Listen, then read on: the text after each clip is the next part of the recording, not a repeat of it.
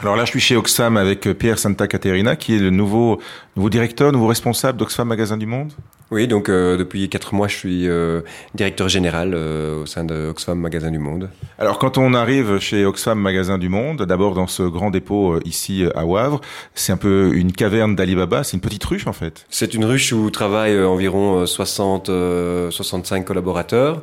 il y a effectivement une partie bureau et une partie entrepôt où nous concentrons donc les produits, certains produits alimentaires et les produits d'artisanat que nous vendons dans notre réseau de magasins. Alors dans Oxfam Magasin du Monde parce que Oxfam, euh, c'est un nom générique, mais en dessous, je dirais, du nom euh, générique, il y a différentes subdivisions, euh, le Fair Trade et les magasins du monde. Tout ça est intimement lié aussi.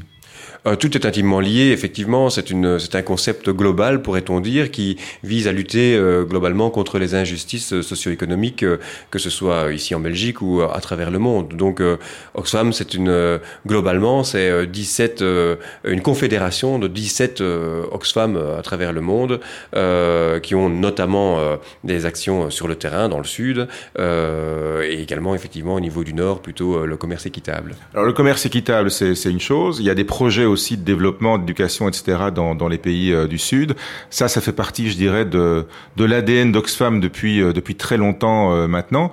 Mais c'est un ADN qui évolue aussi. C'est un ADN qui évolue parce que euh, on ne fait pas euh, euh, de l'aide au développement en 2013 comme on le faisait en 1950 au début d'Oxfam International. Donc oui, hein, veut dire à ce niveau-là, l'aide au développement, effectivement, il y a une partie d'aide humanitaire qui est un peu l'aide d'urgence lorsqu'il y a des catastrophes en Haïti, etc., hein, où Oxfam est extrêmement présent, mais également l'aide au développement, donc développement de structures socio-économiques. voilà, par exemple un exemple très concret euh, euh, dans le Kivu, euh, au Congo. Donc il y a l'aide humanitaire, hein, l'aide qui est liée à la crise, mais également le développement d'un produit, du café, avec une coopérative qui s'est fait avec différents partenaires, dont Oxfam. Alors le, café du Kivu, c'était la grande vedette des petits déjeuners Oxfam de l'année dernière. les petits déjeuners Oxfam, ceux de cette année, ce sera dans une quinzaine de jours, on aura l'occasion d'en reparler. la vedette de cette année, c'est c'est un produit du Nord, c'est un produit de chez nous en fait, parce que on, on l'a vu ces dernières années, l'agriculture l'agriculture en Europe se porte pas bien non plus, sauf peut-être les très grandes exploitations, mais on l'a vu dans le lait où on a jeté, euh, épandu des, des, quantités de lait euh, invraisemblables, et c'est un produit d'ici qu'Oxfam intègre dans son commerce équitable à partir de maintenant. Oui, c'est le lait euh, euh, fair trade, si l'on veut, euh, mais euh, euh, made in Belgium. Donc c'est un, un, lait d'agriculteurs, de producteurs belges. On le met en évidence parce qu'effectivement, comme vous l'avez dit, les, les, les, thématiques et les soucis d'injustice finalement sont les mêmes au sud comme au nord. Donc c'est vrai que la tendance a été de développer, de se spécialiser dans l'agriculture. C'est l'agriculture euh, euh, agro-industrielle, l'agriculture de masse, euh, qui au bout du compte a beaucoup d'effets négatifs, d'effets négatifs sur le plan de l'écologie, mais vous l'avez dit également sur le plan de la façon dont on traite les agriculteurs et je pense aussi des conséquences un peu négatives sur ce qui se trouve au bout du compte dans notre assiette. Donc nous privilégions une agriculture paysanne, une agriculture, une petite exploitation. Il est même démontré que les petites exploitations qui peuvent se diversifiées euh, sont euh, plus rentables à long terme. Euh, et, évidemment, elles offrent aussi une plus grande possibilité en diversifiant ces cultures aux producteurs. Donc effectivement, d'avoir éventuellement une mauvaise récolte quelque part, mais une meilleure, un meilleur produit qui fonctionne mieux d'autre part.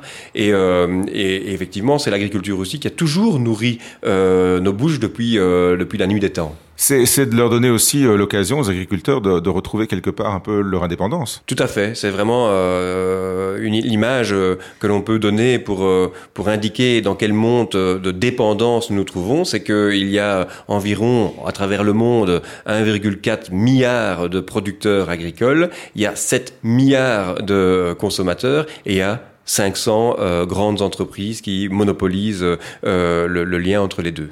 Alors ce lait, on va le trouver, euh, est-ce qu'il sera plus cher que les autres ou pas plus cher que les autres? On va le trouver euh, dans les magasins du monde, ça oui j'imagine, on va le trouver ailleurs. Il y a d'autres produits du Nord qui vont venir enrichir la gamme, je vais dire, des, des magasins du monde?